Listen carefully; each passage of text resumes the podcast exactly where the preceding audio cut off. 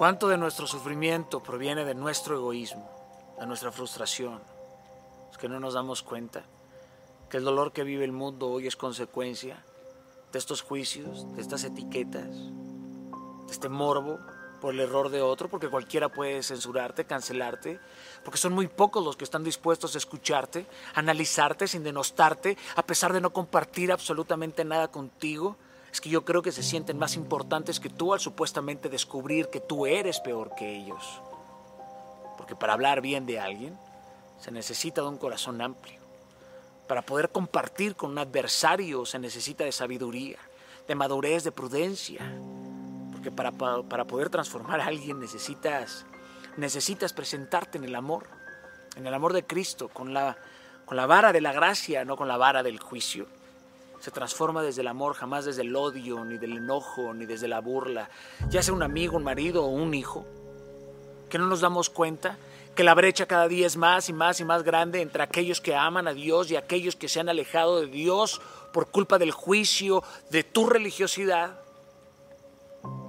Lamentablemente te quedas mirando, los criticas, los condenas, los observas como unos pecadores perdidos, los miras con desdén desde tu santidad que sabemos que es mentira.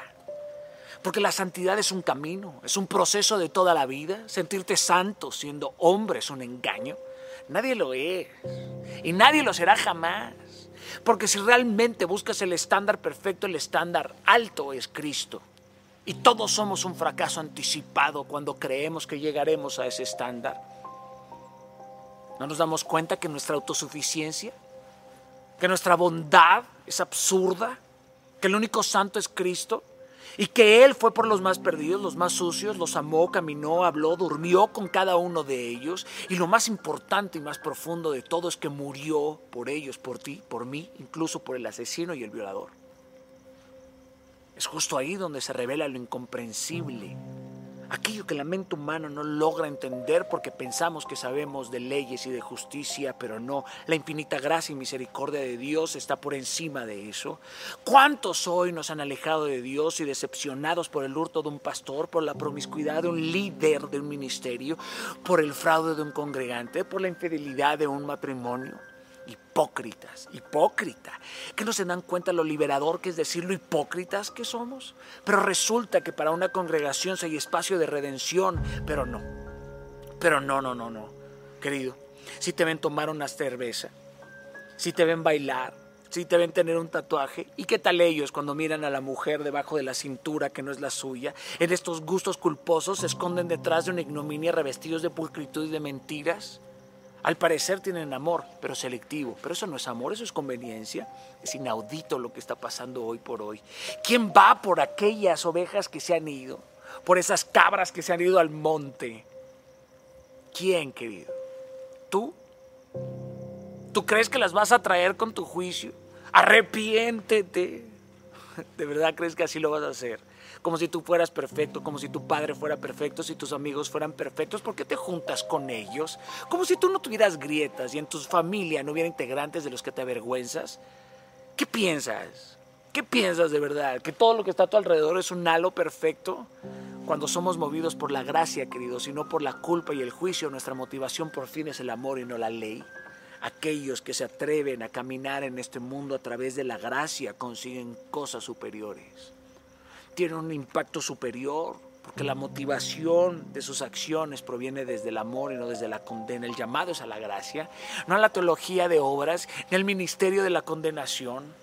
Es la gracia en donde nadie nos puede manipular es en las obras en donde todo depende de quién te las encarga, o el para qué las haces, o por qué las haces. Y ojo, eh, entiendo que, que nos gusta merecernos lo que poseemos, pero nadie es lo suficientemente bueno como para merecerse el cielo, muchísimo menos por un acto. Y te pregunto, ¿Qué hubiese pasado si en lugar de haberte alejado de todos aquellos que no quisieran seguir a Cristo junto contigo, tú hubieras sido menos radical? ¿Qué hubiera pasado si tú hubieras sido el puente que los hubiera traído a Cristo, mostrándoles un Jesús lleno de misericordia, de gracia, de amor, de redención, de perdón, de justificación y de salvación? ¿Qué hubiese pasado si tú hubieras sido la Biblia de amor de aquellos que aún no la leen? De aquellos que aún no les interesa saber nada de Dios. Que tú hubieras sido amplio, prudente, paciente con los procesos de todos. No todo mundo camina a tu momento. Que tú hubieras sido un puente en un acantilado, que los hubieras dejado de llamar mundanos y perdidos. Esas etiquetas lastiman, segregan, dividen y hacen hoyos en el alma de miles y miles de personas hoy en día. Somos nosotros los responsables de construir un muro para que no lleguen a Cristo. Este mundo sabe de leyes, pero no de justicia. Tú no sabes de justicia. Tú has sido salvado por la balanza de la justicia divina. ¿Acaso crees que después de recibir a Cristo ahora tienes la autoridad para decirle a otros cómo deben de llegar a Él? Puedes sugerir, pero tú no tienes el camino indicado. ¿Que no recuerdas cuántas veces a ti se te habló de Cristo y cuántas veces te reíste? ¿Cuántas veces huiste o te burlaste? ¿Acaso tú no hubieses llegado mucho antes a sus pies si hubieras visto menos juicio? Y menos culpa, más amor, más redención, más salvación a pesar de todas tus grietas. No todos aman a Cristo como tú, pero Cristo sí nos ama a todos por igual. Así que tú no puedes enseñar a la gente a amar a Cristo, pero sí puedes decirle a la gente lo que se siente ser amado por Él. Amado por Él a pesar de tus errores. ¿eh? Queridos, el ejército de Dios hoy tiene que trabajar de una forma diferente. De una forma, de una forma ofensiva, no defensiva no con la espada desenvainada, sino con el suave aroma del amor y de la gracia. Es que tenemos que ser más creativos, más sagaces. Tenemos que ser más, más inteligentes que el mal, elevarnos al nivel de amar a nuestros adversarios, amar a todo aquello que no nos gusta, amar a aquellos que no comparten nada con nosotros. Tenemos que usar sus herramientas. Debemos ir y escurrirnos en el mundo para hacer sal y luz donde abundan las tinieblas.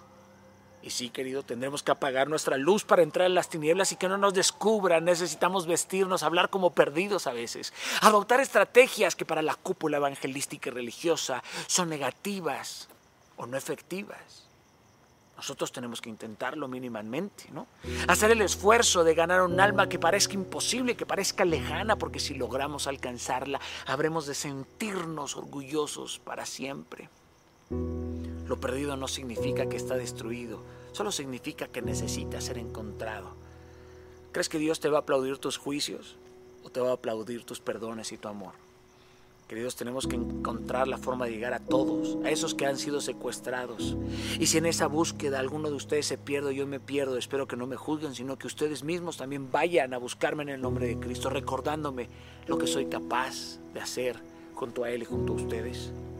Porque cuando tenemos amor, cuando tenemos fe, podemos vivir tribulación, pero caminamos sin angustia.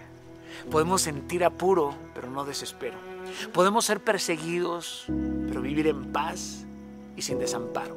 Podemos ser derribados, pero mantenernos con aplomo y con fortaleza y jamás somos destruidos. Quiero recordarte algo, querido, que tu conciencia te sea testimonio sencillo y agradable en tu andar. Que la gracia de lo alto te permita romper con los esquemas y con las paradojas que hoy te afrentan. Solamente así debemos de andar en este mundo con gracia. Aprendemos a mirar a otros con amor y con misericordia. Aprendamos a mirar de forma global, amplia, a utilizar los sombreros y los zapatos de otros, a intercambiar ideas, porque en el intercambio de ideas hay procesos y en el proceso hay progreso y de esta forma podremos comprender a otros de forma eficaz. Y en una de esas reavivar el alma de todos aquellos que están en busca y que tienen sed de Dios. Capisci?